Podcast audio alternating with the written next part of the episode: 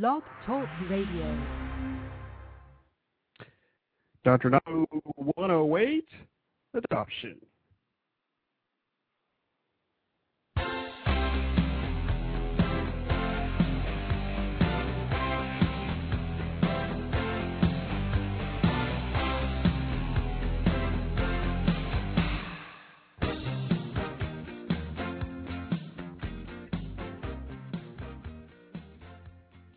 Hey, from the Grassroots of Medicine and Social Networking, this is the Dr. Anonymous Show live on Blog Talk Radio. I am, of course, your favorite physician host. My name is Mike, but my friends call me Dr. A, like you.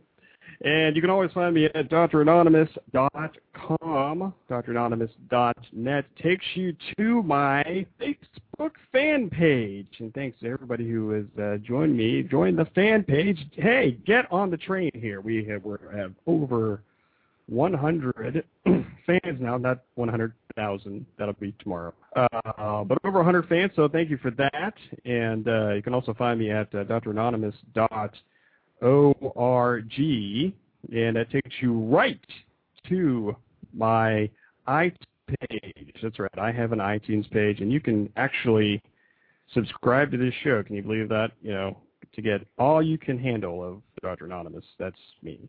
Uh, today is Thursday, August 13th, 2009. It is 9 p.m. Eastern Time. And uh, we have a great show here for you tonight. Uh, a little bit different than uh, than uh, what you're probably used to out there. Um, this one, good. No, no, it's all it's all good. But I have a very special guest. We're going to be welcoming to the show in, in just a few minutes. DG Hollums, uh, and I met uh, DG at uh, PodCamp, Ohio last year.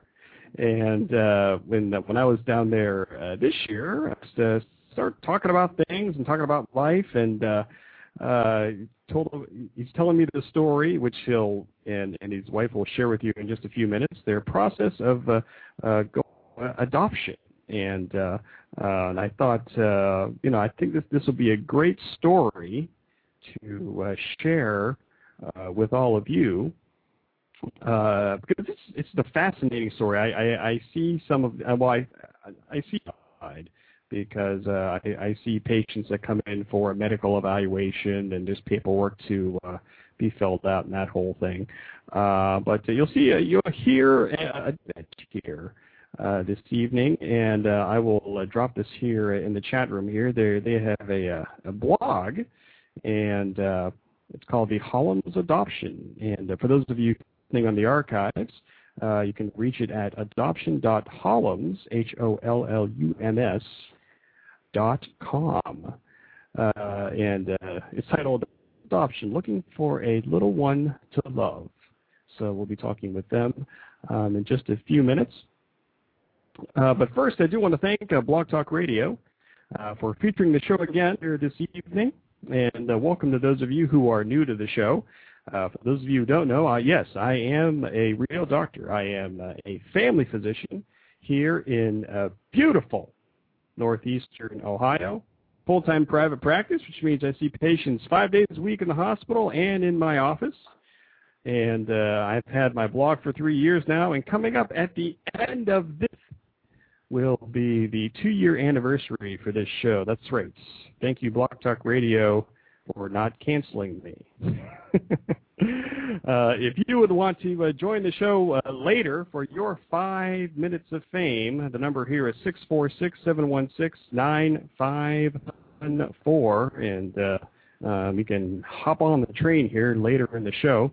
If you're listening live, uh, there's usually a uh, video feed here on Blog Talk Radio, but again, it's not liking my camera, so I'm over at uh, Ustream, and uh, you can get over there uh, by typing in dranonymous.tv, and that will take you to my Ustream. And uh, just to let everybody know, you know, there is between the audio and the video. So that's not your computer. That is uh, actually what happens there.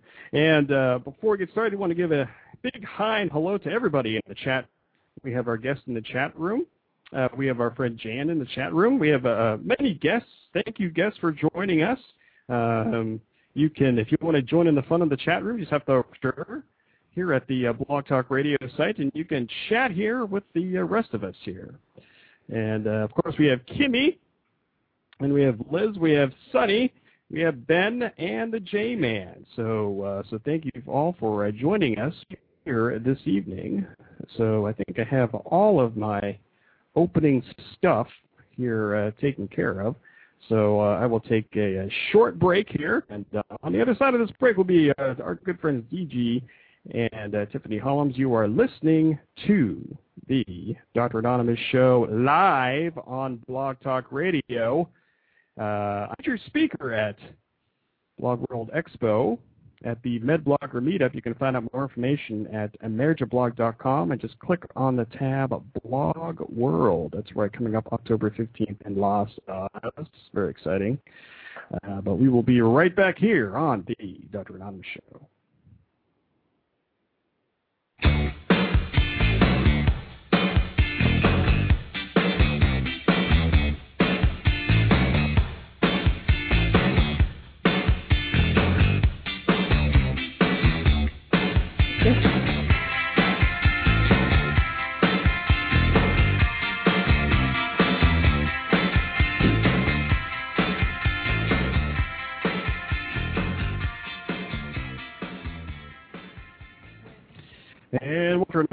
On show, lowering your blood pressure one point at a time. That's right. right. Uh, so now I do want to uh, welcome our guests, uh, DG and Tiffany, uh, joining the show here. It's great to talk to you. Thank you. It's a privilege to be here. Good to talk to you. How you doing? I have to get that okay. how you doing? You know, I was telling my wife, uh, you know, that that we would be honored to have you as our family physician. Like I would, I would be, I would be so proud to turn my head and cough for you. Oh goodness. yeah. I, I, I was just gonna do a turn and cough joke, so that's why. That's why. You know, right out the gate, we start. right out of the gate. Let's get this, uh, uh, get that right, right out of the way here first. Uh, so, so thank you, thank you for being on the show here. I mean, it's it's great. I know DG and I talked a lot at uh, PodCamp Ohio um, about the, the process that you're going through. Um, I guess my further is uh, just to get to get to uh, have the people get to know you a little bit. Um, why don't you guys tell the story about uh, um, how you met and uh, you know how you know all that all that muchy stuff before we start this uh, this this next thing. Okay, well, uh, Timmy just pointed at me, which means I go first, and that means you get to hear a joke that's not true. So she met me when I was stripping, and she put a 20 in my underwear instead of just a 1. Nice. And then he put and, up. and I knew that was love at first bill. That's nice. I'm just joking. Stupid. Totally oh joking. My God. Yeah, and, and what the funny thing is, is no one has any concept that we are both pastors in the Methodist Church. Oh. okay, well, so Tiffany, how about you go first? You want to talk about how we met and stuff? Well, um, we both went to Angelo State um, University in San Angelo, Texas, and I was actually older than him, so he got himself there. Only by two years. So I don't think that would classify me as a cougar. not a cougar. all right. But um I actually saw him in church. He came to church with my best friend and I saw him and I thought, "Oh my gosh, that guy is hot." And uh Well, my yeah. sister actually wrote me a note that said, "That's the guy you're going to marry. He has dark hair and blue eyes and he's going to be a preacher." And I said, "How do you know he's going to be a preacher?" And she said, "He's in church and he's wearing a cross necklace." And I'm like, "Duh." Um, so we just got to be really good friends. And actually, the second time I met him, I was telling my roommate that I was going to become a nun because I'd had um, some bad experience with men. And uh, I turn around and DG is standing there, and he grabs my hand and he kisses it, and he says, "How am I supposed to marry you if you become a nun?" Oh yeah. So, yeah, Wow. so I'll let you That- take that- it that- there. that that that line actually worked. Wow. You know, I wasn't sure whether I wanted to smack him or swoon. And for about the next year and a half, I wanted to smack Yeah, you know, I, I, you know, you you have all these come on lines, but the best ones are the ones that are actually in context. And so, you know, come on, she set me up for that. I had to, I had to knock those pins down. Now, um, I don't know. I think, um, you know, I just, I, I was always attracted to her. I tell everybody that I went to college for two things. I went to college for um, a, a degree and a wife, and in a wife, all I wanted was two things: was a great butt and a good smile. And uh, thankfully, uh, God and a few other friends, uh, and just sheer grace and luck. uh, you know, I have, I have a wife that is just awesome, that is completely supportive and and uh, cares for me probably more than she cares for her. Actually, I know she does, and and so you know, so that relationship just kind of started blossoming, um, and then and then it just kind of ended because I don't know. I, I, I was I, I think I just realized that she was two years older than me, and I was like, "There's no way. You know, she's to go off. She's to go to some seminary because she kept on talking about going to seminary, and there's no way to have a long distance relationship." And so I was just like, "You know what? I'll just call it off now. I'm still a freshman. Uh, I still got a lot of seeds to sow, and uh, and so uh, so I started dating uh, uh, you know other girls uh, and, and things like that. So it, there was a there was one big one big moment in our relationship where I kind of I kind of was convicted. I just I knew that I could very easily fall in love and marry Tiffany, um, but there was there were other girls that I thought were attractive and and um, that I, I wouldn't mind dating. And so I actually went. I think I scared him. Well, yeah, probably a little bit, but Yeah.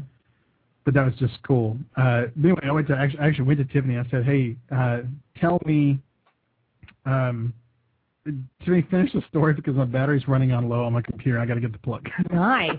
Um, he just came to me and said, "Hey, Tiffany, I need to talk to you." And I'm thinking, "Oh, great, here we go again." And uh, he said, "You know, there's some dating. There's this girl that I think that I could actually fall in love and marry, but I'm scared." And uh, I thought, "Oh, yeah, that places me down at the last of the list." You know, he, you know, the, he he prefaced it with saying, "You know, you're like my best friend," and I'm thinking, "Oh, good, I'm getting the friend status." Oh man.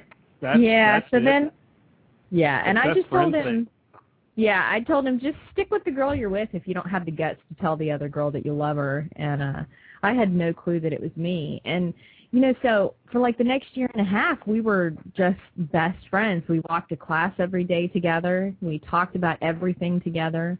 Um, you know, and and even when we were dating, I had expressed you know, con- I mean, even when we were just friends, I had expressed concerns to him, you know, that I was so scared I wouldn't be able to have kids, and um, we just talked about everything before we actually started dating. So that when you know we did start dating, I think my my best friend actually said the world is coming to an end because you know we're moving towards a one world economy, nuclear bombs are on the rise, and Tiffany and Dee are dating, and uh, because before it's just you know we just fought well, I, I pretty much fought with him all the time because he frustrated me so much because I was so in love with him. Yeah, and I didn't think there was any fighting going on because I was completely clueless. Yeah, it was all on my side. Yeah. So Yeah. it was pretty interesting. It threw people off. It did. But anyway, long story short, uh, we uh, we eventually did hook up later on, and uh, we've been married for Almost eleven. almost years. 11 years. This August 20th. Uh, 22nd. 22nd, yeah, 22nd will be. Uh, God, I- that's like one of my first things. I don't want to be that that that that husband, and I just did it. Son of a Oh no, that, that's that's that's okay. Well, I, I can I can edit that out later. You know, you, you're Yeah. You're good. Yeah. Okay, Okay. okay. Thanks. Yeah. Thanks. so say it again to you the right date. August. so August 22nd will be our 11th anniversary, Yeah. and uh, Oh. and- and- the entire Aw. time. You- You know, when we were we went to seminary as soon as we were as soon as we graduated. Like Tiffany actually waited around for me to graduate because she robbed the cradle, and uh, which I never thought that she would have done that. So anyway, she she uh, she waited around for me, got a job, waited for me to graduate, and I sped it along too. I mean, she didn't have to wait for two years. I sped it along. And I just went to go support her, so she was called to go into ministry, and I thought, well, I'm not, so uh, I'll just go and support her and make some money and uh, so we moved up to uh, Wilmore, Kentucky, which is just south of Lexington, Kentucky. And um, so she, you know, we got married and we went there for, uh, we were in school for, well, I was in school for three years. You were in school Five. for five. Yeah, something like that. Man. Three, yeah, three and a half, and you were five. Anyway, in a 96-hour master's degree program. and uh, and during that time period, we thought, no, we don't really want to have kids during this time period. So you know, we. Because I was working full time, kind of. I was the breadwinner in a sense. So you know. No, like- come on. I was Yeah, a breadwinner for a a for a year. Oh, anyway. We traded off breadwinning. Wow. Yeah. So I so worked so so, so French DG, you're, toast. ta- you- you're telling me that you were you were a kept man? Is that what you're saying? You're an older woman making all the money. Is that what you're saying? I saying? don't think. I don't think DG could ever be a kept man. You know, people will ask me, they'll say, "Did you know DG was like this before you married him?" And I'm like, "What? Do you think I was in a coma?" I mean, come on. Yeah, but anyway, so but we didn't think we were gonna have kids. Uh, I mean, we, we just we just didn't want to have kids at that time because we're both in school and we're both trying to to uh, you know get our masters and we're and uh, we're both trying to work at the same time, and so we didn't think anything of it. We were just going to do the whole birth control thing, uh, which also helped out your any acne or whatever, yeah, whatever it is. yeah, it's great for your acne. And so the right kind. if you get the right kind, so we were like, no big deal. But but nearing down towards the end uh, of our of our seminary time, we decided that you know yeah, Probably about a year before. probably about a year before. It's probably right about time for us to be able to start trying. So we stopped taking the the uh, birth control pills and started. I mean, Tiffany is like meticulous as far as like counting. You know what you know her cycles for her period and everything else like that, so we could be able to try to figure out when we could be able to um, get impregnated, and and nothing nothing worked. I mean, No. having sex upside down in the shower, uh, up. swinging from swing. Wow. Wow, yeah. Man, I'm no, I, I, I, I, I saw that on YouTube, man. That was nuts. yeah, I got a lot of calls in on that one. well, you know, I think part of it was, um, you know, at first for about the first year, year and a half, you know, I would just keep track, you know, month by month, just like I normally would, and you know, for me, it was like I was always like clockwork. You know, there was there was really no real question about it. So, you know, but as as time passes, you sit back and you're like, wow, you know, it's been, you know, nine months, a year, and I really didn't start getting, you know, really incredibly freaked out about it until it was about a year and a half, and then we graduated, and then, you know, my sister, my baby sister gets pregnant, and it's like, wow, and you just start to see time stand still around you, and you feel like you're frozen, you're cryogenically frozen, and everybody else around you, life is moving, and for me, the biggest thing was just the passage of time. You know, there would be these markers that I'm like, oh my gosh, I mean, it really is not happening for us. Right. Yeah, and it's and so it just it got it got really it came to a fruition while we were uh, in the United Methodist Church. They actually appoint you as a pastor. They they tell you where you're going going to go. And so we graduated um, Asbury Seminary, and so we actually went to New Mexico, uh, Santa Fe, New Mexico is where we were appointed, and um, and it was there where we where we actually started started the process of of contacting a uh, Fertility. a fertility doctor, a fertility specialist, to, to deal with infertility. And so I got my boys tested, and uh, and it was Oh so funny. Um, it was really actually really h- hilarious because you know they did the test on the number of boys and how well they swam and if they were smart. They called them. Yeah, she actually called them the boys, and so the lady was like, "Well, let's just be honest here. You have a whole bunch of boys." And I was like, "Yeah, yeah." And she was like, "And they are really strong swimmers." And I was like, "Yeah, yeah." And she said, "And they are really stupid." And I was like, "What? And you're like, know they're no.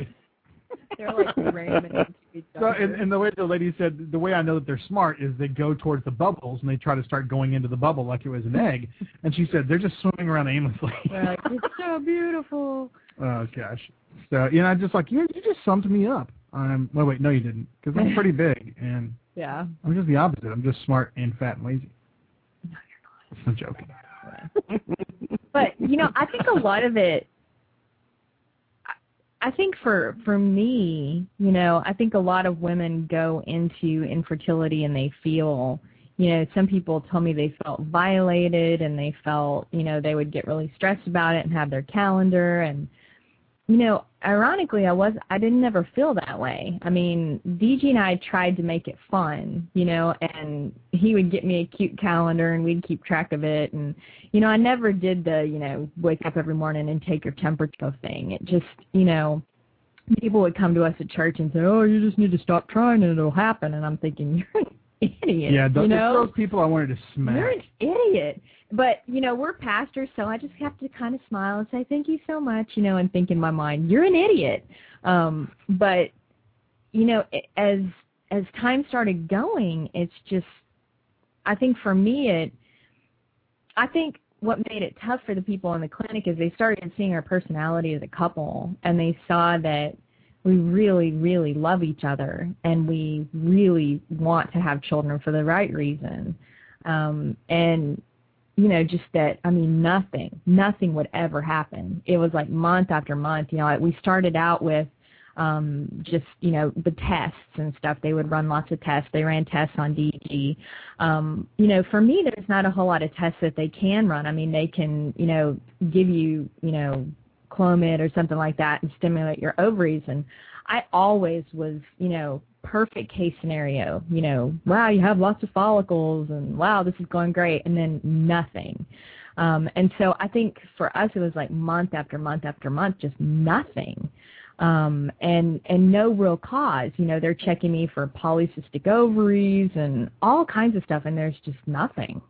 Um, and so, you know, they would tell us, you know, we, we basically went through all of that in Santa Fe, and then we got appointed up to Kentucky. And we found that there was like the guru of infertility up here, and he had actually studied under our fertility doctor in New Mexico. You know, so we're thinking, wow, this is awesome. And there's too many coincidences here I mean, to yeah, be. Yeah, and fate, pregnant, yay. You just go there, and it's the same thing. I mean, it's like you'd be like, wow, this looks really good this month, and then nothing. Yeah, like your ovaries are really, really responding to the drugs. This is great. It's going to be great. It's going to be wonderful. And, and nothing. nothing. You know, we did the shot. So is that the is that i- so is that why you moved to where you're at now because of the fertility specialist? no, no. I mean, we were appointed here by the church. Okay, okay. You know, Okay. Okay. Yeah, yeah. I, was, I was just wondering. It Yeah, I was was just a Yeah, it was just it was one of the things where we were just like, wow, it's too much of a coincidence. So Right. you know what I'm saying? So we were like, wow, this is going to be great. Um, Right. And then yeah, it- yeah, nothing. And not to mention the medical costs. I mean, when we were in New Mexico, our insurance would cover it. But here it's like, you know, you go in, um, you'd basically go in there, um, they'd strap me in a chair with these weird funky little socks on the on the like straps, the Stirrups. the stirrups, yeah. Yeah. You know, they go in, do their thing, about fifty I think I probably had about fifty thousand Intravaginal. intravaginal ultrasounds. ultrasounds, man. Those are fun. And hey, I loved them. I thought they were really cool. I was like, check out the epistaxis. Your poop is moving. This is awesome. DG, I think DG Oh could probably gosh. do one himself. Like he knows what buttons to push.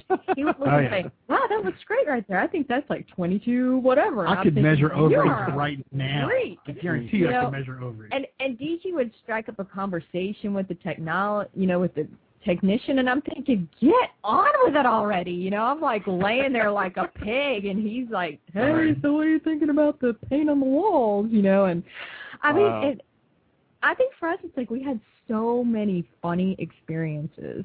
Um, Well, you just you had to make it funny. I mean, you really did because it's it, it would it would have it would have buried me emotionally if I didn't inject humor into it. I mean, it's really humbling to uh, you know to for me to go into a room and to make a deposit, if you know what I mean. Wink, wink, nudge, nudge.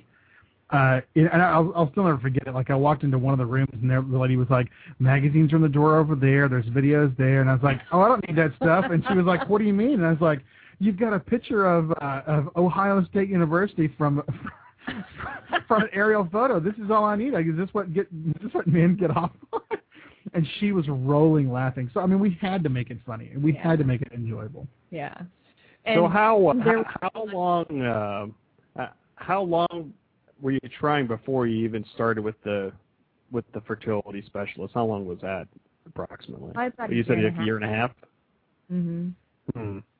And Yeah. then, so how how long were you trying with the fertility specialist then? Oh, Oh, gosh, gosh. like eight years. Really? Eight years. Yeah, I mean, on and off. Yeah, I mean, we, there was a move in the middle of that time period Yeah. too, so we kind of had to put it on hold a little bit. But yeah, eight years, and luckily our insurance actually covered it when we were in New Mexico, but the insurance did not cover it here in Kentucky.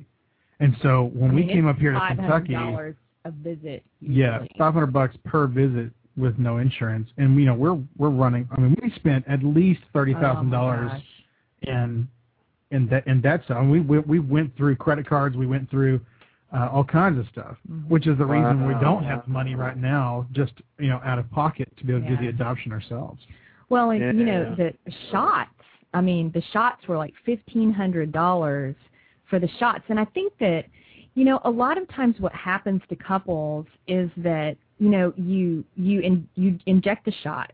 You spend, you know, fifteen hundred dollars on that. Then you have to spend, you know, not not to mention you're giving yourselves the shots, but then you have to spend two hundred dollars on a shot to release your eggs. Then you spend, you know, three hundred dollars for the vaginal sound, you know, six hundred to a thousand dollars on the insemination and you get to the point where you know i people watch tv and they see like the octuplets mom which she's not a good example but you know Jon and kate plus eight you know they Right. it, it hit me Right. one day as we were leaving the doctor's office i'm like oh my gosh i mean we are completely in that situation because there I cannot tell you how many months there were that we were inseminated and I had eight good follicles.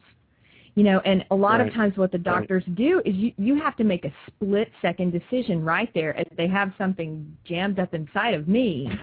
DG has already, you know, spilled his seed and and you've I didn't spill it though. yeah, he's I put it into a specific yeah, whatever. location. He's he's you know deposit, and you're laying there, and you have to decide in that moment, you know, are we going to inseminate or not?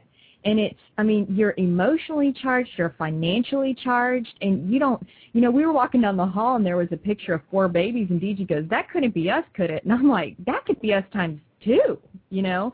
I had eight good follicles, and I well, just, it's, it's I'm sorry. Go ahead. people sorry, just don't ahead. explain it. Yeah, people. Well, just, I mean, yeah, it- doctors it- don't, it- nurses don't explain it.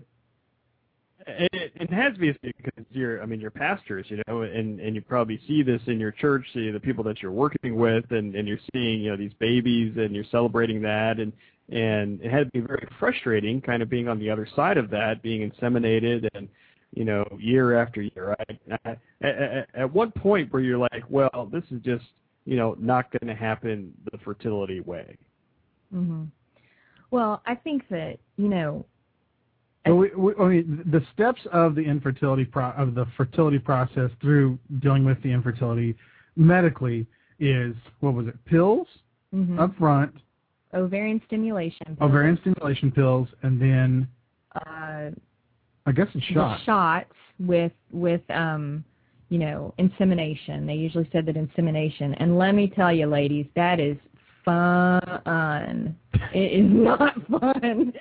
And then after that. And that was sarcasm. Yeah, after that, basically, you move to IVF, which is in vitro fertilization. And, um, you know, for us as pastors, it was a huge decision. You know, do you, you know, do do you do in vitro fertilization? And for us, you know, it was a question of when do we believe that conception happens? You know, and I think for DG and I, the rub came with the embryos.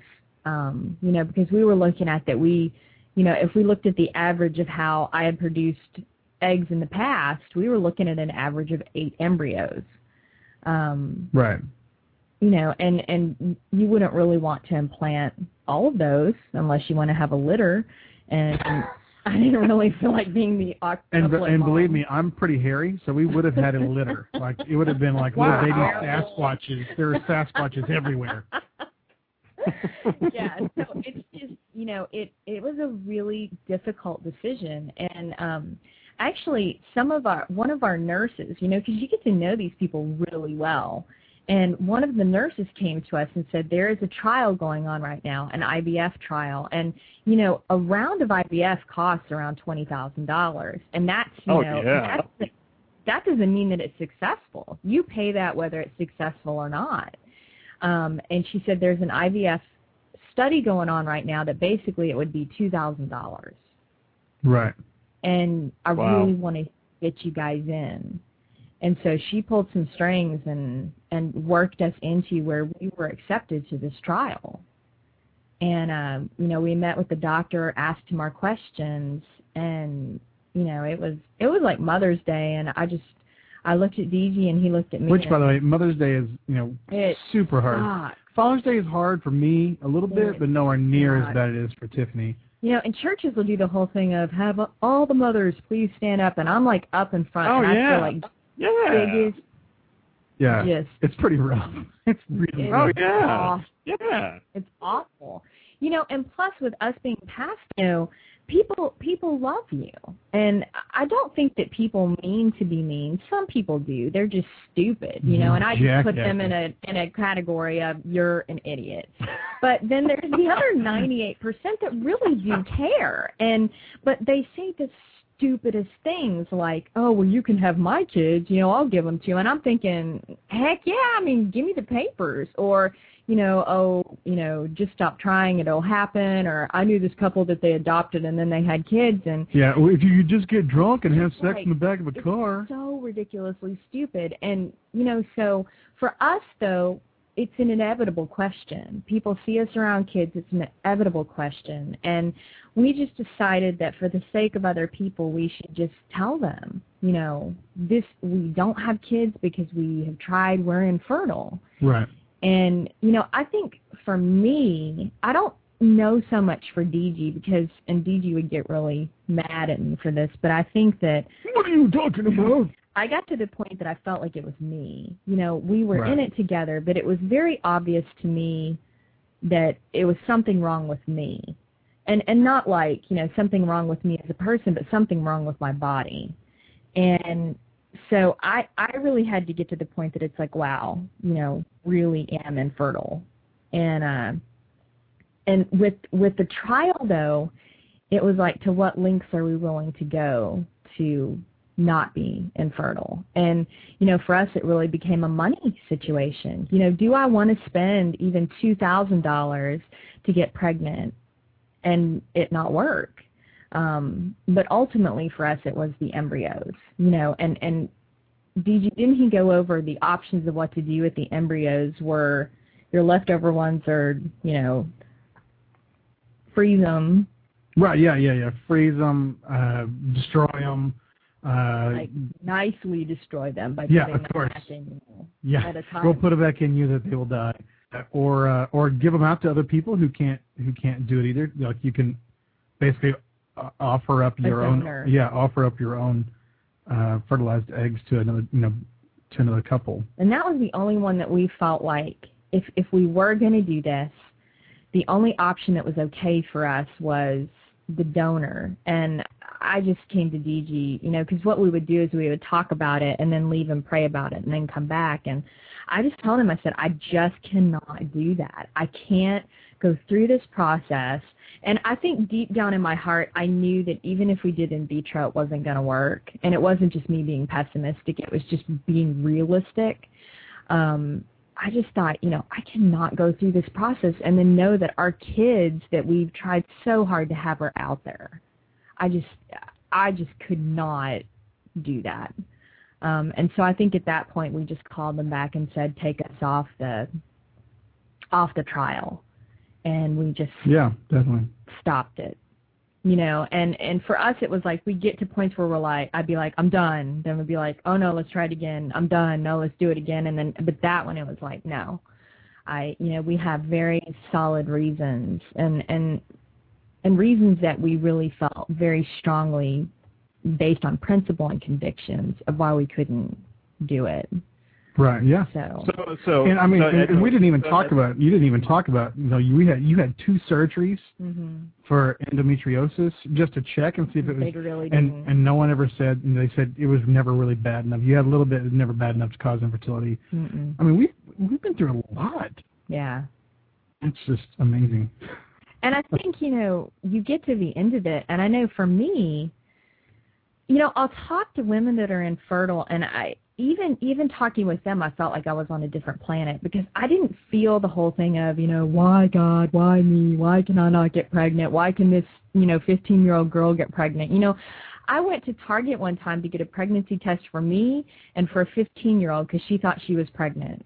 And i had just been inseminated and wondered if i was pregnant. And you know she looked at me and said do you get mad at god? And i was like no i mean you know a woman is supposed to be able to have sex and get pregnant you know and it's just not working for me the way it's supposed to be.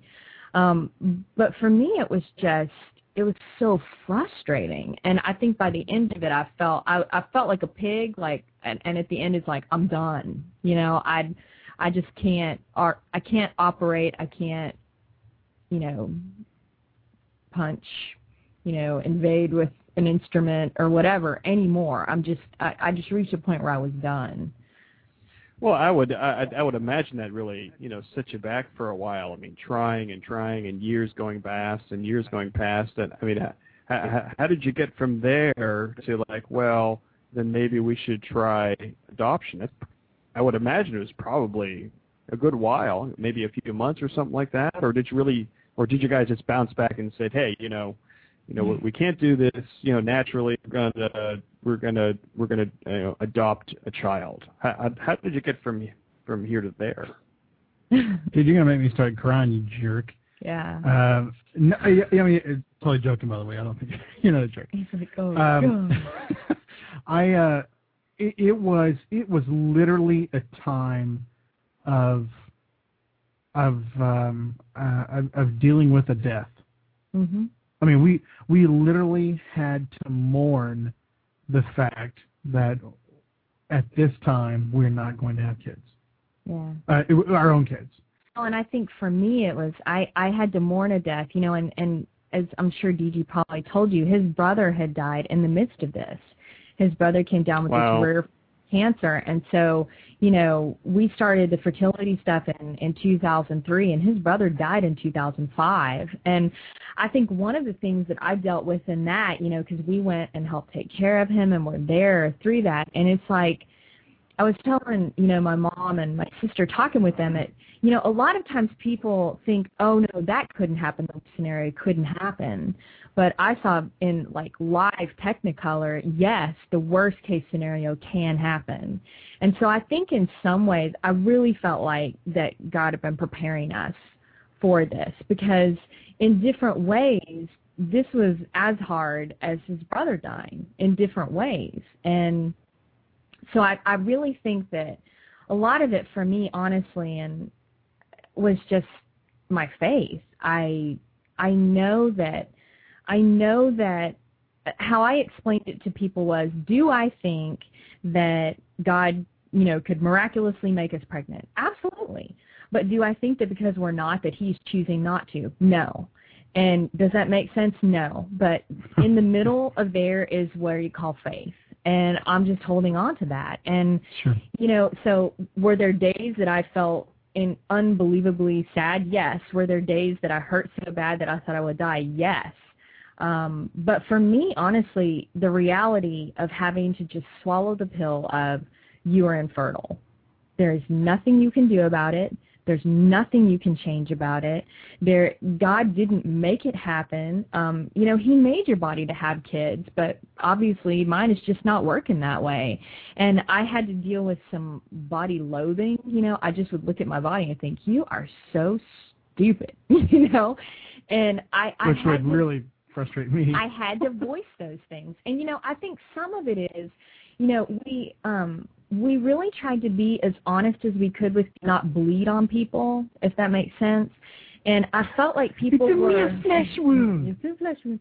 People were watching us and people were listening to us and I really felt I had I, I really feel like as a couple we had to process through it as it was happening and you know just think okay this is reality it sucks i you know and i think that you know we had other things happen where we would you know we had a group of friends that we would meet with every week and there were two of the girls that got pregnant at the same time.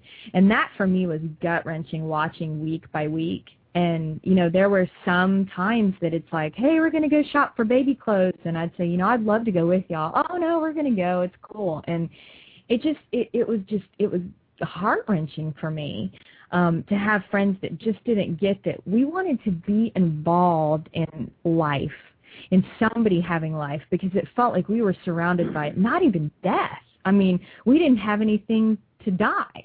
You know, Right. it was like undead, which to me was so. it was the worse. nothing in the never-ending story. It was the nothing. It was awful, you know. But then we had friends like Courtney, Courtney of the Guys podcast. He and his wife got pregnant, and they welcomed us into that experience, you know. And and Kelly would say to me, "Please tell me if this is hard for you." And she let me help her paint her nursery and buy clothes, and you know. And it it just for me that that was a huge source of healing and you know, my family and my sister and my mom, you know, it's like, I mean, my sister told me multiple times, she's like, I will be a surrogate for you. You know, no questions asked, I will do this. And I just, we just felt, you know, I just could not ask you to do that. Yeah. Besides, I wouldn't want to have sex with your Yeah. sister. That's so gross. Wow. Wow. Man, I'm gonna have to. I'm gonna have to edit that out, man. That's a, that's a flag on the play there, man. Ooh. so I think you know we we had to grieve, and I don't know though that for us, I think it was last met, and I think that we had been grieving the whole time. To where when we finally reached that point, it was like okay, you know, and I mean part of it is if you ask either one of us, you know, growing up, you asked me when I was a little girl, what do you want to do when you grow up? I was like, I want to be a mommy. You know, I want to have kids and I want to love them and Right. and DG was the same way. And so, you know, to to not have that, um, you know, people, you know, and the and the double edged sword of it was, you know, DG's only other sibling died. And we were at church one day and his mom was sitting there and some lady was talking about her grandkids and she pointed at me and said, How dare you rob his mother of that joy? And I'm just sitting there Wow. thinking, Holy crap. You know, that is like Oh my gosh. And I honestly I didn't feel bad for myself. I felt horrible for DG's mom. You know, it's like Yeah. That that was that has been the deep sorrow for me is that I felt like we couldn't give them, you know, that that carry on of their name because family name is huge with them. And I went up to her afterwards and I said, I'm so sorry. And DG's mom looked at me like, What in the world are you talking about? She's like, I am so sorry. And you know, so I think we had such a huge support system, um, but I think we stuck close to each other too. And you know, so I think Oh, we yeah. it had always been in the back of our heads that you know we want to be parents. Uh, definitely, and I think that I think that we were. I mean, we didn't actually say it out loud at the first of our marriage, but we always said, even in the midst of all the infertility stuff, even if we get a baby and we, you know, we we have a baby on our own, um, we always wanted to to adopt. I mean, Yeah. we, we we said that would be just an awesome, amazing thing Yeah. uh, to be able to do that. And so, so anyway, let's move on to the adoption part. I, I guess Yeah. I, you know, that's I want to bring hope to the story. Yeah, it's like you know, and I think part Well- of it was, you know, you you want to have a child that you can look at and say, "Oh, wow, you know, you look like his aunt and you look like so and so." And I think part of it for me was that process of realizing, you know what, there could be something actually better. Um, looking at this and being like, you know what, you did not have a family, and we chose you, and your mother chose us, and you know, for me, it was like that transition of thinking, wow, there could actually be something so much better, um, so much different, but just so precious that you, that, you know, you look at this child and you're like, you may not look like me, but your heart looks like me. Yeah, and you smell like me. You smell like me, yeah. we cook with a lot of garlic in this household, and Yeah. you're gonna smell like me, buddy. uh, so so so how did you start with this process? I mean, did you know anybody that did this before, or was it just kind of like all kinds of Google searches and trying to find where kind of you know step one was? How, how did that start? That's a great question. Great yeah, I mean, I actually have two cousins that are adopted. Um, my aunt and uncle had the same problem that we had. Um, never knew why they weren't able to have kids, and so they've been a huge support to us through this. And I honestly think it, uh, the main reason why we are infertile is because Tiffany's family has a little bit of alien in her blood? And I'm not just talking like Roswell. I'm not talking illegal. Yeah, she literally grew up very close to Roswell. Wow. There is some like uh, what the like that TV show V or something like that. I Remember Yeah, that? like uh, V. Yes, like there I'm you ripping go. my skin off right now. That freaked me out so bad. I could not sleep for a week. Oh my god. Okay, wait, keep going. keep going. No, but I personally really think that I was born with bilateral hip dysplasia. And by the time I was five, I had 500 x-rays on my, you know, pelvic area with On her. no, Woohoo, woohoo. my without any shield. And, you know, the doctor basically told my mom, you know, it's very probable that I always tell my mom I have scrambled eggs, that it's like it just cooked it. Um, you know, and so I had always kind of worried that that would be that would be, you know, what would happen is that I wouldn't be able to have kids. But So how do we do the adoption thing? How do we come Okay. about? so I'll, just I'll keep her on track for you, Doctor A. it was it was Hey, really thanks, just finding the agencies was the hardest thing you know because you once you once you say you want to adopt i mean everybody has oh my gosh i heard this agency it was awesome they went to this place you know and you should you should look at this and so i think DG and i had to sit down and figure out you know what are our priorities of you know a child and you know do we want to do domestic do we want to do international because that determines what agency you go with Oh, And- yeah. then about you know being able to find a family Yeah, yeah, definitely. And and I had just done a mission trip in Guatemala, uh, right, right at the time period we were kind of trying to decide. And I mean, and I, i wanted him to stick the kid in a suitcase yeah, seriously, like I mean, I was going to the the poorest parts of Guatemala, uh, especially Guatemala City. This place called La Limonada, uh, which is like the slum of the slums. Uh, but anyway, and so and I was like, ooh, let's adopt from Guatemala. That would be awesome. I can speak a little bit of Spanish. You uh, have Spanish, uh, Spanish heritage, but you can't speak a lick of it, and uh, which cracks me up. And uh, and I was just like, let's do this. And then I found out that Guatemala's adoption was closed at the time, so we can't. Yeah, and it's, I think it still is right now. I think it's loosening up pretty soon, but and we couldn't. You know, I was just like, oh, God, it's kind of kind of gut wrenching. Why I would love to do that, but I think at that point in time, I just kind of realized that uh, out of all of uh, the cultures that are out there, um, with me growing up in West Texas and you growing up in New Mexico, I mean, all my friends were Mexican. I mean, they really were. Uh, just the majority of my friends are Mexican, and that's a culture that I actually knew quite a bit about and and really loved and appreciated. hmm Um, and and i think i was just immersed in it and didn't realize right. I mean, your your your grandmother is is what a half yeah Spanish? No, Yeah. Spanish Spaniard, but still from Mexico. right Anyway, and so we just so that was a little bit of a leaning towards we would like to have a, a child with with uh, with Hispanic Hispanic you know, Hispanic descent or Hispanic or half Hispanic or whatever else. But we didn't really care. I mean, you know, we were just Could like, hey, well, you know, whatever. Yeah, I would love to to raise a little small alien. yeah like mike Wazowski on monsters inc with Wow. one big eye Yeah. Anyway, he's a monster, not an alien, but it's okay. Um, but uh, but so yeah, we, we we had to decide pretty early on: did we want to do international or did we want to do domestic?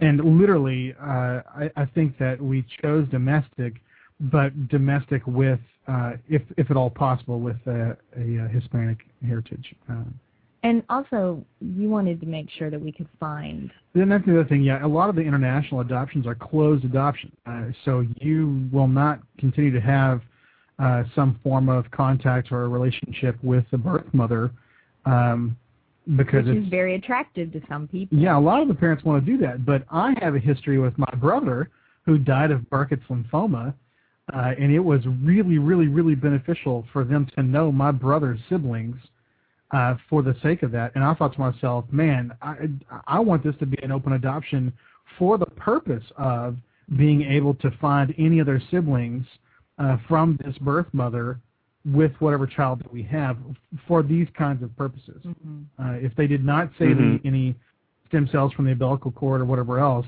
uh, at the time of birth, then you know, you know, booyah, we would actually have a family that we could actually do, to be able to talk to. So open adoption was really important for me. It's actually a, a, a desire of mine to be able to have an open adoption. Plus, us as ministers, I mean, we're constantly. I mean, there we just have uh, we have this desire to just develop friendships with anyone. Like I just I really really do love people. I love people from everywhere and anywhere. I don't care if they're Christians or not. I just really love people.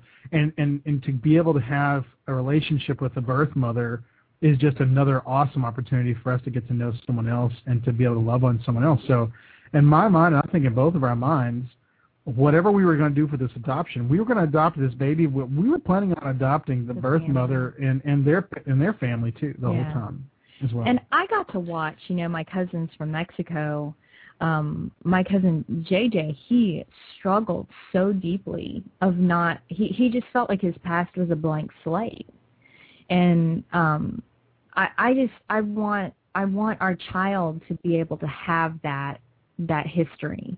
I feel it's a gift that you can give to them. Um you know, and so I mean from that point we you know we knew we wanted to do domestic. We knew that we wanted to do an open adoption. And from there, you know, we you know, we had connections with friends and there was one agency that we were looking at that we had, you know, heard really great things about. Um we had kind of looked at them earlier um in the midst of infertility and you know, so we, you know, we what we would do is we'd say, okay, let's think about this, let's pray about it, come back together and say yay or nay. And so we uh, we actually contacted them, and it was interesting. We got a note back. Um, actually, I saw a lady in the grocery store, and she was like, you know, I know I recommended this place, but some I've heard some things that were not so great. Uh, you know, just coincidence like that. And so then we move to another one that we've heard of, and we send in the inquiry, and they send us back an email that says, you know, we have just stopped doing adoption. yeah, we were like, I mean, like this. Wow. week, you stop got to be adoption. kidding me. We were just gonna, Oh Um, my gosh. you know, based on financial restraints, and and they and they said, you know, just we want we want to urge you to be careful of which adoption agency you're going through because the small ones are just folding, we really are. and a lot of people are you know giving their money and are losing their money. And so, you know, then we're thinking, oh my gosh, I mean, what do we do now? And uh, DG's cousin is actually a social work uh, counselor in Texas, and she had told me a couple of months before that, you know, there's this agency in Texas. It just ma- and what her words were, it makes me smile. I know of a lot of people that have adopted from this agency, and uh, uh, on the same about the same time period, my sister is a is a mother baby nurse in Austin, and they actually it's funny they painted the floors in her hall, and she's allergic to latex, and so she had to go down to the labor and delivery ward for six seven weeks. And uh, she called me one day and said, you know, Tiffany, you know, I deal with a lot of adoption down here, and you know, the agencies will come in, they deal with the birth mothers, they deal with the adoptive parents, and she said there is just this one agency that just sticks out in my mind over all of them. She said they're so loving, they're so kind, they have all of their stuff together, they know exactly what they're doing. And she said, I'm just not sure what the name of it is. And um, it's so funny. Within a week of each other, they both came back to me and said, "Oh yeah, it's Edna Gladney." And so DG and I just kind of talked about it and said, "All right, let's just let's just do it. You know, let's just go to Edna Gladney." Um, and for us, it was just it was a huge thing of just saying, "All right." You know, and I've I've found with me, I'm not so sure for DG. I'm more of a I have to process things a little bit slower than and in different ways. you know Um, why? Because you're not as smart. I'm not as smart Just as joking. I'm just joking. Um, I'm an alien. Um, but for me, it was there were hurdles for me emotionally that I had to jump over, and I think it was, I think it was defense mechanisms that I had set up to not be disappointed.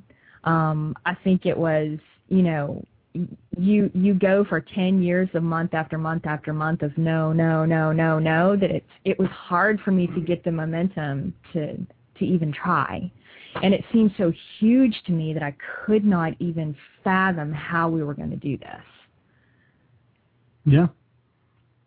it just like inertia you just felt frozen Okay. So at, at, I, I see on your blog down there that uh, that you did a site visit down there. At what point were you like, well, you know, this is great. We have all this information that we got from the internet, and but but now, you know, we we have to go there and, and really, you know, I mean, because because that's a big leap to say, hey, you know, from one point to say, you know, oh, this is great. You know, we got stuff on the internet and stuff printed out, but you know, to make the commitment to say, hey, out there and check it out.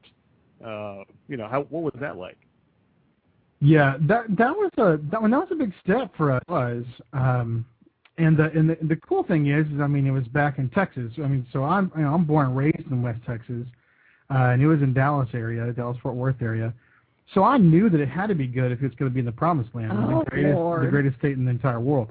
So I was pretty, you know, but there was a part of me that was like, this is cool. I mean, I, you know, it's kind of like I'm kind of going back home, at least to my home state, uh, to do that. So I, I did not have too much um, fear and trepidation Although when we got down there, it was very. Um, I, I, I did feel like I was in a, a kind of a whole new world, and, and and I think that we were not alone. There were a bunch of other uh, prospective adoptive parents that were, you know, we were all kind of deer in headlight kind of look in our eyes. And then whenever then whenever I realized, you know, these are people that are just like us. Well, some of them, a lot of them, they were like, "This we're here for our fifth baby, and we want to be here." And we're like, "Get the heck, get back, Yeah, it's like get back in line, losers. We Go back. Get back in line. go it's to you. the Hey, you, you. Hey, you, you, you. Yeah, yeah. With the strollers. Yeah, Yeah. yeah. Get, get, get, Get out of heck here. out of the line, you jerk. You don't have any. You don't need any kids. You got to got three. Save We- some for the rest of us. Yeah. we so also anyway. had some friends here that just decided to throw us an adoption benefit. And I really think for me that was a push that I needed. You know, to you know, we had to get information together. We had to figure out where we were going to go and what we were going to do. Yeah. And I really I I needed that push. Um Yeah, don't- tell me, uh, it- it- t- t- tell me about the, uh, the the the community that's come around you to really to really support you know what you're doing. Yeah, definitely. Um, I mean, of course, family is horribly supportive. I mean, uh, like when we went down there to Dallas, we stayed with my cousin who lives in Dallas because they were just like, no, you have to stay here. There is no reason for you to buy a hotel room and to spend that extra money that you guys don't have on a hotel room. Stay at our house, borrow my car, drive all the way across town to be able to get to this place. I mean, it was really, really awesome to be able to have the family support that we that we have. Mhm. But really, what blew us away uh, was was our friends. I mean, it was the the people in the church here. When I'm talking like people in the church that, uh, how do I say this? We, I mean, we we had some not disagreements, but we did we didn't really talk with them a whole bunch. I mean, they you know they oh. were just they were just kind of acquaintances. yeah, just barely acquaintances, and they all, you know, they kind of came together and they just said, "It is it it is uncalled for that you guys don't have kids, and we really want to support you guys, whatever that looks like. How can we support you?" And I, you know, I'm kind of flipping out because honestly, we got to raise thirty-two thousand dollars to be able to do this adoption thing. Twenty six five hundred. Oh, we did find out it was twenty six five hundred, but even with all the travel and stuff, I think it you know it's probably going to be around thirty two thousand, something like that, which we do not have. Like we we both have ninety six hour master's degree programs. We have so much debt that it's like you It's can see it coming out of our pores, and uh, and and and so you know it just floored us that other people that didn't even know us very well loved us enough to say, no, we're throwing you a party. We're going to sell hot dogs. We're going to have a, uh, you know, Nintendo bouncy Wii, a bouncy castle. We're going to have snow cones. I mean, they just did this huge, um, you know, silent auction. They just, and in one night, I think we raised like like six thousand. six thousand dollars. Wow. And it just blew us. crazy. It just knocked us out of the water. Now, of course, six thousand dollars out of twenty six thousand or thirty two thousand that we need uh, is still a drop in the bucket. But it it was that it was that um, it was that step that Mm-hmm. told us, uh, hey, you're going to be cared for in the midst of this, whether it's through doctor, your friend Doctor Anonymous or or uh, or people at your church or whatever else people will want to give to you guys to be able to see this this family happen Right. and uh and it just it, it floored me and i and, and i am not a person that is speechless that's that is not one of my traits Uh, you know, I have three podcasts. Yeah, yeah, no. Yeah. no. I've got three podcasts. Come on, I do not, uh, I do not, I'm not speechless. But when they threw that party for us, and they were like, "Say something," Timmy's like, "Say something, DG," and I was like, uh, It's you know, so humbling. I mean, it's so humbling. And you know, the the lady that kind of really orchestrated it, um, she had been at a church that we were at in Lexington when she was in college, and she had just kind of watched us in ministry there, you know. And it's like, I've been in youth for 15 years. I mean, a lot of the youth that were in my youth group are now married and probably about to have kids, which is like, I've Right. prepped myself for that. That's like a that will be a tad of a blow. Um, but you know, she just said, I watched you and I watched you guys with kids and, you know, you need children. And, you know, we even, we had a couple that gave us their medication that they had left over, their, their injectable medication that they had left over. they had leftover through their infertility Yeah. stuff, and they got pregnant. Yeah, and so they gave us the leftover stuff. And, you know, just things like that that, you know, you could look at it and think, wow, what a waste. You know, we um we just wasted all those years and all that money and our credit cards are, you know, scary. But I really don't think it's a waste. And I think it's not a waste for things like this. Um, you know, one Sunday, um, the pastor asked me to preach, and he said, you know, I I was going to preach preach about prayer and what happens when you pray and what you want to happen doesn't happen, and and so I preached that Sunday, and I just said, you know, I I really feel like I need to tell you my story, but I don't want you to leave today and just hear, you know, infertility, poor Tiffany and DG. Like I want you to hear that that we found hope in the midst of this, you know, and that um Sure. for me it was what am what am I placing my hope in? Am I placing my hope in something that's going to happen for me and for DG or am I placing my hope in, you know, that I know I know that God is in control and that you know what maybe there I, I really and i don't i don't mean maybe i know that there is a child and a birth mother and a family that needs us and that we need them like Yeah. there is no doubt in my mind Yeah, of that I have that sense too. I we never actually visited. I mean, we've we've, We've never never even talked about it. that part. But Yeah. yeah, I get that sense too. I i really know feel like there is a there is a child out there. Uh, you know, and call this you can call this what you want, but I really do believe that there's a child out there that uh, that God desires for us to love on and to, and, and, to help raise. there's a part of me that you know what at, at the end of my life if i look at god and say and he says to me you know what tiffany i closed your womb for this i'm at the point now where i'm like i that's great You know, what if there's a little That is tiny great what if there's a little tiny Doctor hmm. Anonymous out there? yeah You know, just a, a, a Wow. a- we'll there. name him juan Man. Well, I- we name him Doctor B.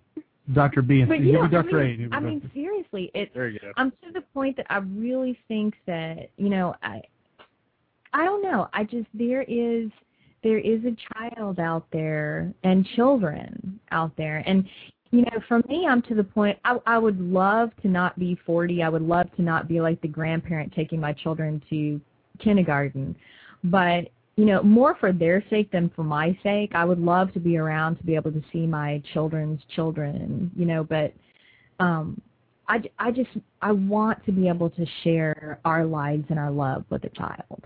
Sure. And Wait, wait, wait, wait, um, wait, wait, wait, wait. You're you're 40? I'm almost 36. Oh, really? Okay. Yeah. That's I'm nowhere near like, 40. yeah, hey, I, I'm like, how Close. you doing? All right. It's Yeah. close.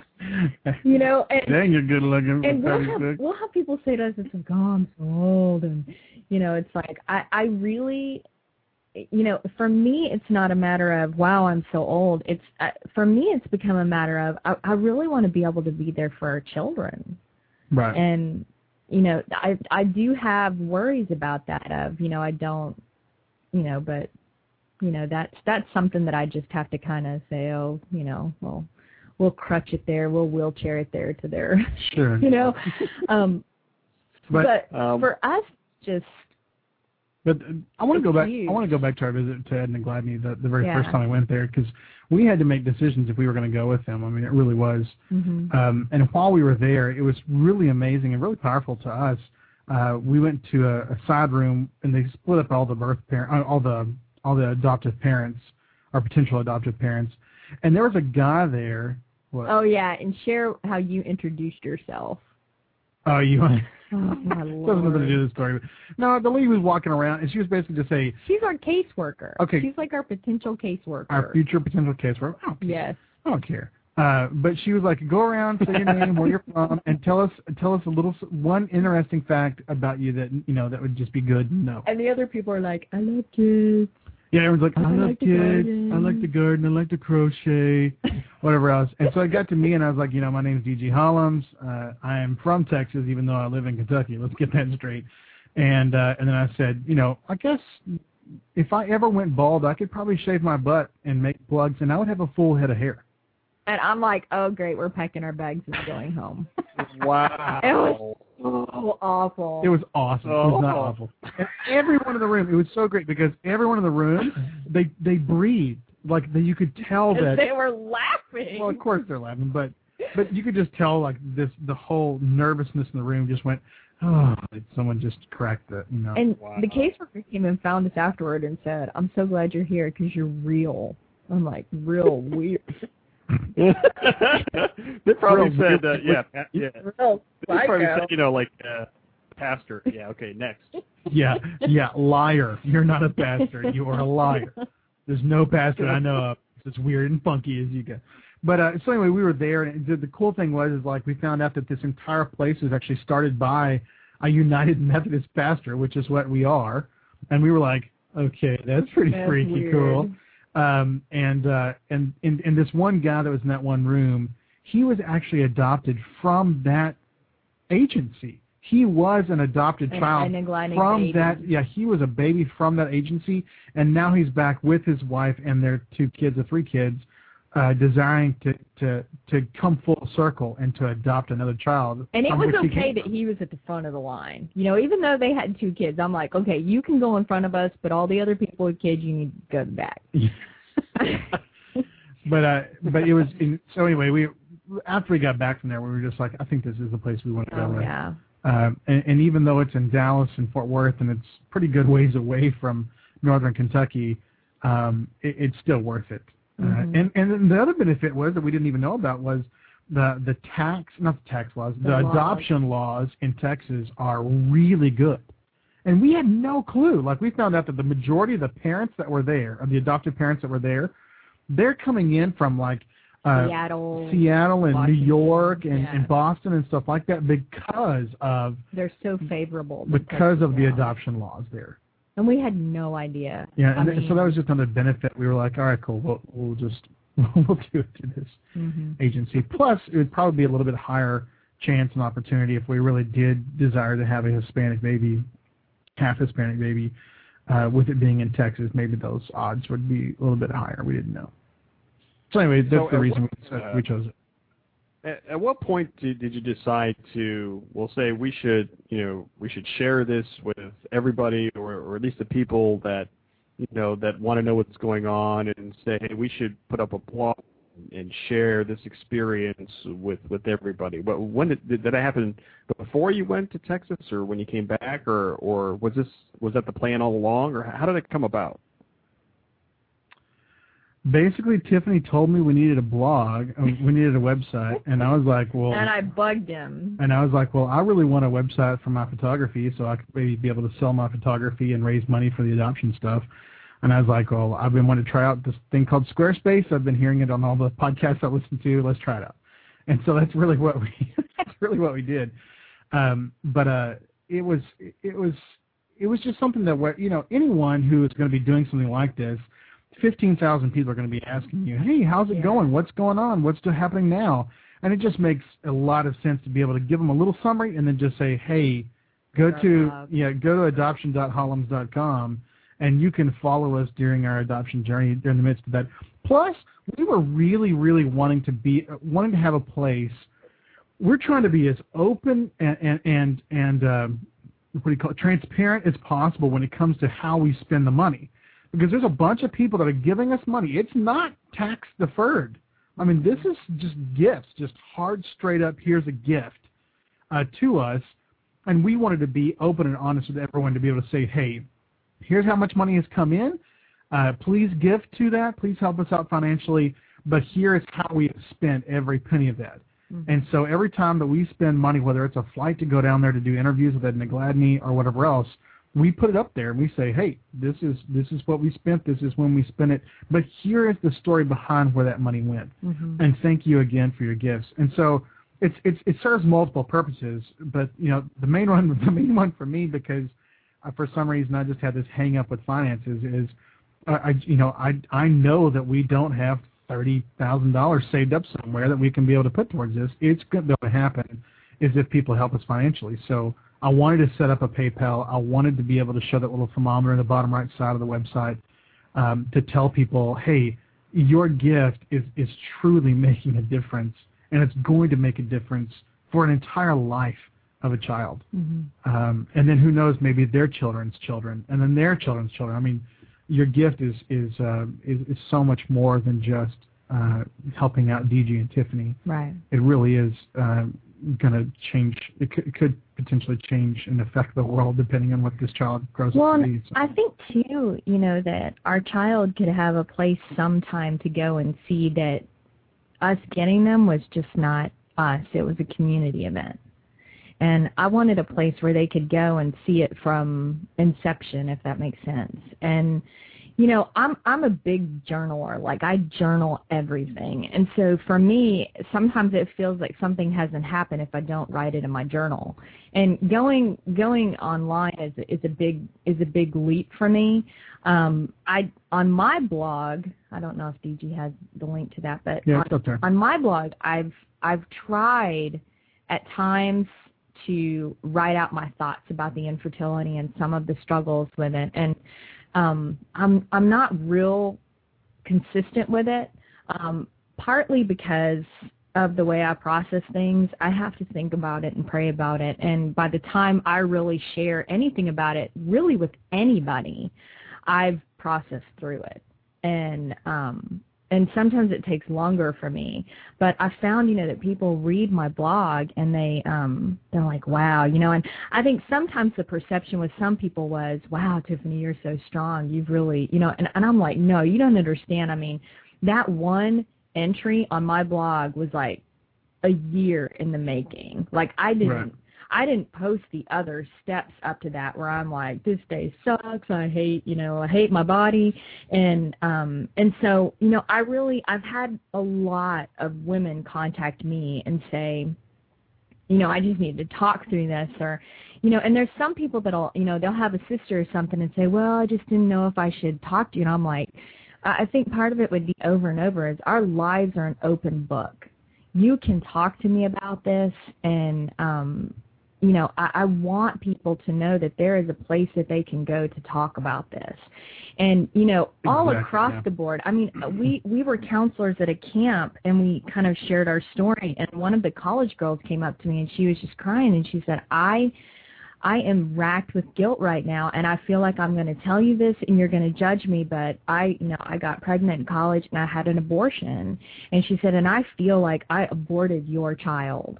You know, and and I know you're just probably going to judge me. And I looked at her and I said, no. I mean, I I just I'm so sorry for what you went through, and I'm so sorry that you felt like you had nowhere else to turn.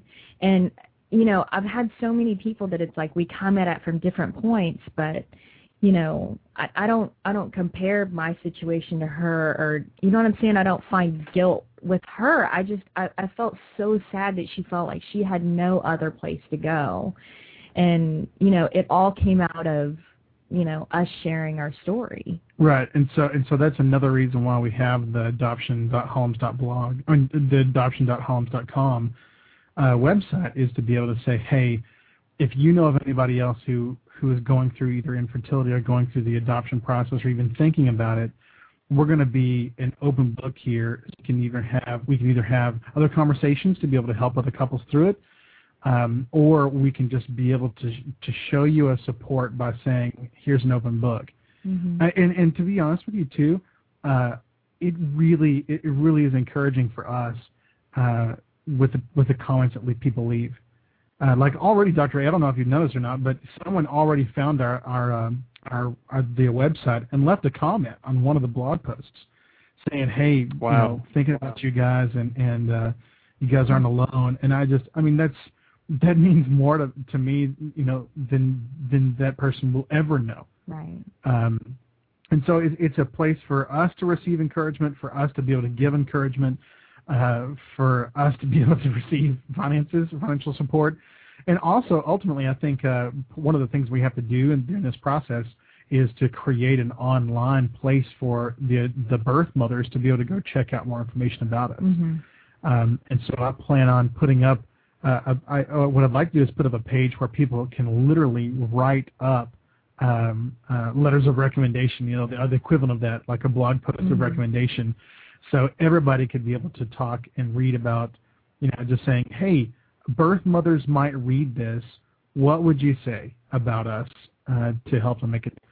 Um, and uh, and I, I'm thinking about putting that up there on the website sometime if I can find some time somewhere. Well, and I think, you know, the thing that they were really stressing to us is they had at this orientation, they had some actual birth mothers that are are very close to the end of their pregnancy and have already chosen their adoptive families.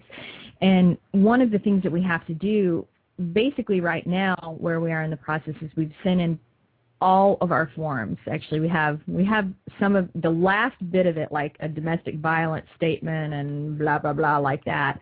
Um, and we're sending in like 25% of the application fee.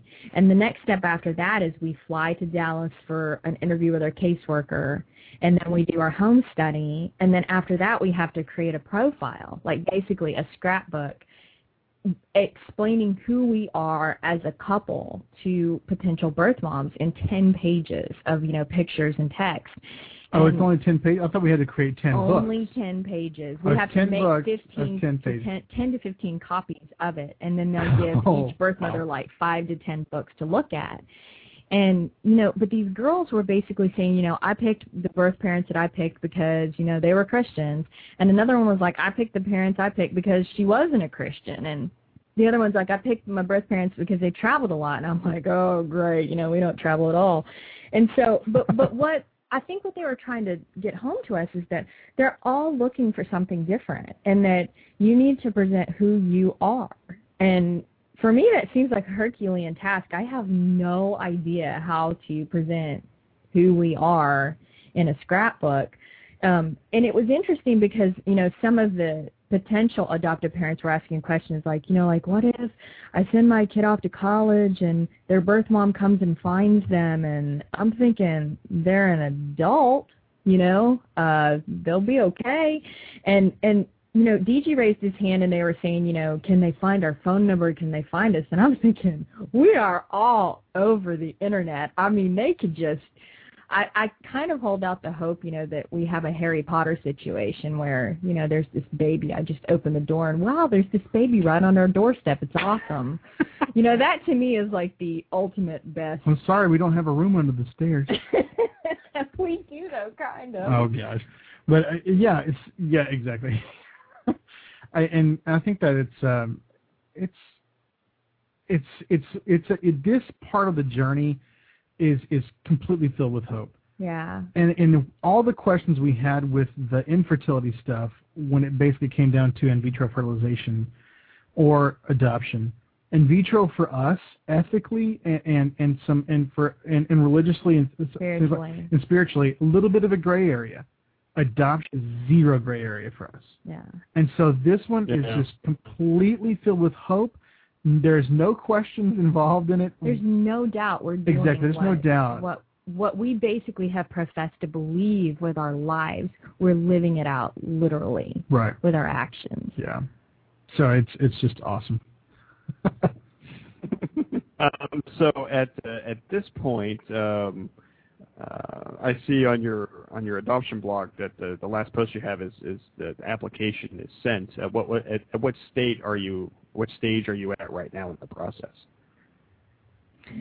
Well, with the application, there there's an actual six-page application we had to fill out, and it was like past 10 years of work history, past 10 years of salaries, past 10 years of, and I'm thinking, oh my gosh, I have no clue. And, you know, so filling that out, it was like a nine page document. It was, it was intense. And we had to send out four letters of recommendation, um, you know, and, uh, salary information. And so that was the initial application. But then what we found is that there is a whole list of other things that we had to send in. Um, just, I guess, two days ago, we sat down and did signed a domestic violence statement. Um, you know, saying that there is no domestic violence. Um, we had to get background checks. We had to get physicals. Um, Let's our get our physical, doctor had to say physical. physical, and I was so Oh. sad because DG did not have to turn and cough, and that was really kind of disappointing to me. Wow. Well, we can we can uh, we can take care of that right now. A DG Turnicoff. Cool, with you turning cough. yeah. And so then right, so we also good. we also had to fill out. Um, we have to get FBI checks. Well, two Um, seconds, Doctor Anonymous. Next time, can you warm up your hands? That'd be great. Wear gloves. with I'll, you. I'll actually wear a glove next time. Thanks. Okay, next time. Thanks. Next time. Oh, we also filled out a birth parent matching form where we, you know, it's like what what you know ethnicity do you want, and that is so hard for me because I'm like I don't care. Right. Yeah. We want to. Re- we'll take a retarded baby. We'll take You a know, crack I, baby. We'll, we you know, don't care. Right. And But but we have to be honest with ourselves too, and just be able. Yeah. To, we have to find out with ourselves. Hey, with our financial situation right now in our life right now, uh, and and the time commitments that are required for being a pastor, you know, what is what's a reality check here? Mhm. Uh, you know, we would. In, in in a perfect world, we would say anyone and everyone. Um, But in a reality world, we actually have to be honest with ourselves.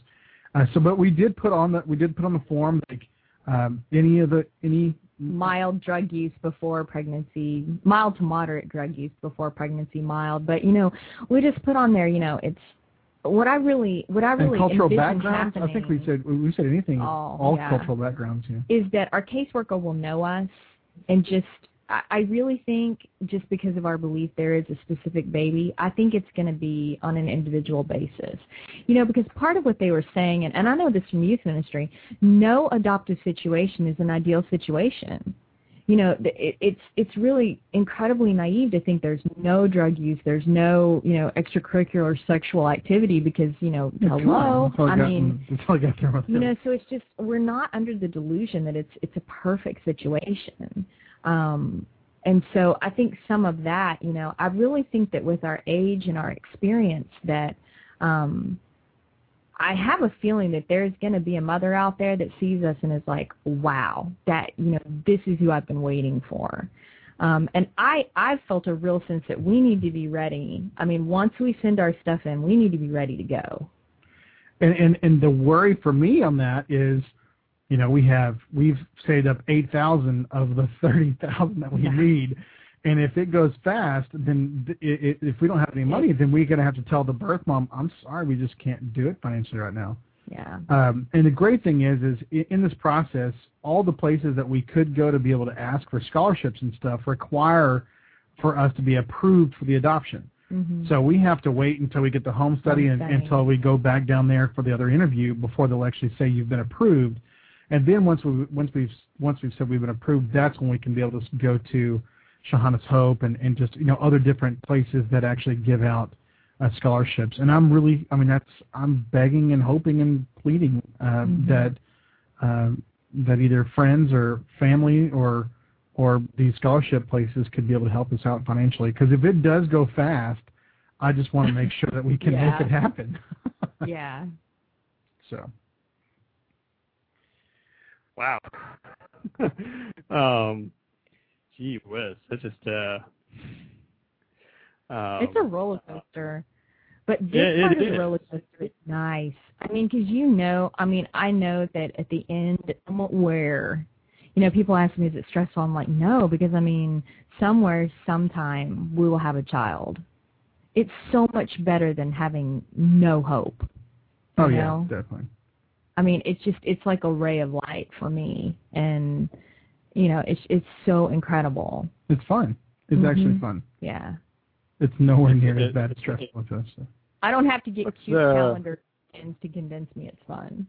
Yeah, what's uh, what, what's what, what, what's fun about it? I I think the the anticipation, um, Yeah. the anticipation of getting to know a birth mom, uh, getting to get phone calls or emails or Yeah. Facebook messages from birth moms. That part that part excites And I think me. that freaks out a lot of other adoptive parents, Yeah, I mean, we were talking to this girl, to this lady that might be our future um, caseworker. uh, caseworker. She was like, "Are you guys serious about, you know, you're okay with them checking out your Facebook page and stuff?" And I'm like, "Well, yeah. I, good gosh, I mean, you can find out what my, I mean, I can tell you what my salary is because it's on the church website. I mean, we're pastors; they're required to tell Mhm. everybody what our salary is. Our lives are open books here." Yeah. Uh, and all it takes is a few searches with our name, whether it's Facebook, MySpace, LinkedIn, uh, you know, podcast, iTunes. I mean, I'm, I'm There's everywhere. no You're anonymity everywhere. with us. I mean, there, there's no anonymity, and I think part of that for us is just, you know, I think that we could be a real awesome guinea pig for people to watch. I, you know, and and that's part of it is I, I want people to experience it with us because that's been something that I've found with, you know, as as our friends have gotten pregnant and you know people will call us and you know like my sister with her second kid, she felt so bad and I just told her I said, you know, Noelle, I love experiencing this with you because there's things I'm not going to be able to experience. But part of it on reverse is that we're experiencing things that other people won't get to experience. And I want to share that with them. Um, not only for our sake, but for their sake. Sure, definitely. So, Um, at my uh, it's my last set of questions. Uh, something that I'm really curious about, um, and I know this will this will take a little while to answer as well, but uh, something that I'm really curious about is, I mean, I know you're still in the process right now, but but I guess going through it that you've been through, um, you know, kind of what are some things uh, that you've learned about yourself and you've learned about your relationship with each other, about your faith, about friendships. I mean, I know it's a huge, deep question, but uh, that's something that is interesting to me. I think I've learned that I'm re- more resilient than I thought. Um, I think I've learned a lot about how I process things as a person and as a Christian. Um, I think that DG and I have learned to lean on each other. Um, we've had to learn how to communicate, and but I've also learned that you always have hope, even if things don't work out like you thought they did, and even if it works out as the worst case scenario of what you thought it would be, that there's like an exit hatch. You know, it's like there's there's always hope in that, and um, I think I've learned how to be compassionate for people that are hurting. Um, some of the things that I haven't learned really well is how to really be vulnerable and let people be there for me. But I'm I'm learning. Um, that that's my answer. What about you, DG? Uh, gosh, um, I don't know. I, I'm learning that um, it just it's just becoming more and more of a of a true passion for me to be a daddy. Uh, you know, it was always there because I just loved kids, but there's a difference between really really loving kids and really really wanting a kid for me. And as a as a dude, uh, I didn't have that motherly kind of instinct, and so I'm learning uh, about myself that that there's a huge difference between me just loving to be around kids and hanging out with kids, as opposed to basically really saying, "Man, I I I want to be a daddy," and and the depth of what that means. and Um, to even let yourself feel that. I think that we both had shielded ourselves from even feeling that. right? Yeah. Because you get in, you dig into that, and it's like you just are digging into a bottomless pit. Yeah. Definitely. um, uh, before I ask you to, to kind of just uh, share some uh, closing thoughts, I can't believe it's been an hour and a half already. It's been it's been crazy. Um, I, I do want to let people know about uh, your other uh, projects and podcasts and blogs. So, uh, so DG, I'll let you kind of uh, just talk about. Well, you know, I mean, you know, I'd, I'd like people to know about you know Praxis and TGP and, and your other your other out here Right. on the net. Yeah, sure. Uh, yeah, you can go to praxispodcast.com. That's P-R-A-X-I-S dot com. Uh, that's a uh, religious podcast that I do. Uh, it's basically interviewing uh, a bunch of uh, pastor kinds of people or authors that do Christianity funky and different. Um, so the kind of people I hang out with. and it's really good. So you can listen to that one. We I do a, another podcast called The Guys Podcast. It's just at theguyspodcast.com. You can listen to us live every Wednesday night on geeksradio.fm at 9 p.m. And it's uh, three guys, one guy in Florida, another guy up in Toronto now, and then me here in Kentucky. And we just do tech news, video game, movie reviews, stuff like that. Uh, very geeky, but very hilarious. And, um, and I do another podcast uh, called About the Church, which is part of the GSPN.TV website and a network of podcasts with a friend of mine named Cliff Ravenscraft. So. And I crochet in knit. And my wife is just awesome and hot. um, and, and I know you, I know you put it in the in the chat room, but uh, maybe just uh, mentional blogs if people want to check those out. Yeah, sure. Uh, my personal blog is dg.hollums.com. That's H-O-L-L-U-M-S. Uh, Tiffany has a blog that we're kind of in the process of switching over to the Squarespace uh, area as well as my personal blog too. But hers right now is just a blogspot blog, so it's tiffinitas.thoughts.blogspot.com. Uh, it's T-I-F-F-I-N-I-T-A-S thoughts uh, dot blogspot.com. And of course, please uh, read all about the adoption journey that we're doing. It's, and that's just uh, http colon slash slash. Don't worry about the www and it's adoption.hollums, H-O-L-L-U-M-S, adoption.hollums.com. And, uh, and if you want to financially support us there or just support us with some encouraging words or, uh, or just follow the journey and send other people there that you know of people that are going through the process and just want to talk to us, that is the best way in the world to do it. So follow me on twitter.com slash the guys podcast, twitter.com slash practice podcast, and then my personal Twitter it's twitter.com slash Argon52, A-R-G-O-N 52. And Tiffany's on Twitter, and hers is twitter.com slash Tiffinita, T-I-F-F-I-N, what is it? T-I-F-F-I-N-I-T-A. T-I-F-F-I-N-I-T-A. Okay. That's my grandma's name for me. Um, and also, we want to just encourage anybody that's out there, you know, if you need to talk, um, if you're struggling through this or you have a family member, you know, please contact us. Yeah. We have no we have no uh, worries. Yeah, and we're we're all over Facebook and everything else. You can friend us up on Facebook, and my Google Voice number is on my Facebook number, so you can mm-hmm. always give a, give us a call on that one uh, if you want to. So, love to have you. Yeah, I'll uh, I'll do a usual heavy breathing uh, uh, message for you. So uh, that's me. Nice. Okay. So if, if anyone does need to contact us, call eight five nine four seven four zero DGH. That's 859-474-0344.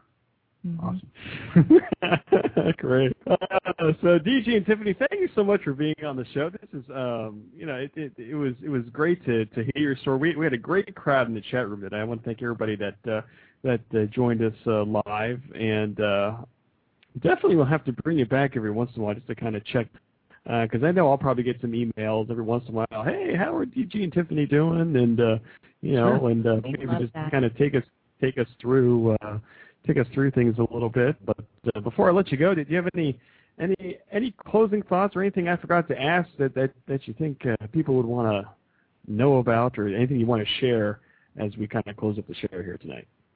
Um, no, other than professing my love for Dr. Nolan, it's not not not really. Uh, got it all out there.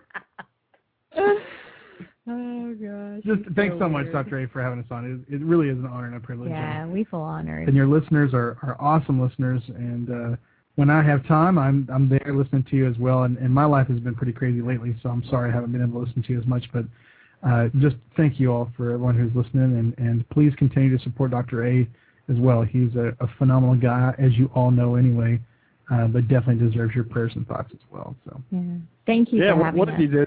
Oh yeah, you're welcome. Well, one of these I'm gonna have to have to make my way down there to the Cincinnati, Northern Kentucky area, and uh, that would be awesome. Hang out, and uh, yeah, that'd be uh, that'd be a great time.